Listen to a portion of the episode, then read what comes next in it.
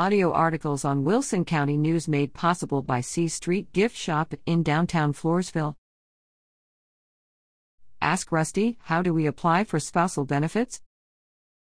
Dear Rusty, I am 70 years old and just started receiving my Social Security benefits about four months ago, and I get close to $3,700 per month. My wife is 65 years old and worked sporadically over the years, so is entitled to her own benefits. If we applied under her account, she would get around $300 a month. If she applies under the spousal benefits, she should get a lot more, but we are not exactly sure how to apply for spousal benefits under her existing account. Can you help guide us? Signed, Uncertain How to Proceed Dear Uncertain, your wife can apply for both her own SS retirement benefit from her own lifetime work record and her spousal benefit from you at the same time. In fact, when she applies for her own Social Security benefit, since you are now collecting your benefits, she will be automatically deemed to be filing also for her spousal benefit from you. Your wife's Social Security payment will actually consist of two elements her own earned benefit and a spousal boost to bring her to her spousal entitlement.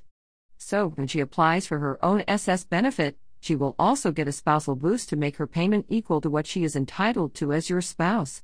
She can apply by calling Social Security at your local office or calling the National Service Center on 800 772 1213 to request an appointment.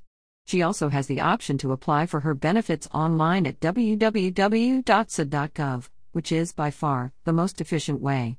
To apply online, your wife will need to first create her personal My Social Security online account, which is easy to do at www.ssa.gov/myaccount. When your wife fills out the application for her benefits, she will be able to identify you as her spouse, and she should use the remarks section of the application to emphasize that she wishes to receive her spousal benefits as well. Just for your awareness, your wife's spousal benefit will be based on your full retirement age benefit amount, not your age 70 amount, and if she claims at age 65 her benefits will be reduced because she hasn't yet reached her own full retirement age, which is 66 years and 4 months if she was born in 1956. Your wife's personal benefit will be reduced by 0.556% for each month earlier than her full retirement age that she claims, and her spousal boost will be reduced by 0.694% for each month earlier than her full retirement age she claims. So, if your wife claims her benefit before her full retirement age, her payment will be less than 50% of your full retirement age benefit amount. This article is intended for information purposes only and does not represent legal or financial guidance. It presents the opinions and interpretations of the AMAC Foundation staff, trained and accredited by the National Social Security Association. To submit a question, visit amacfoundation.org slash program slash social security advisory or email advisor at amacfoundation.org.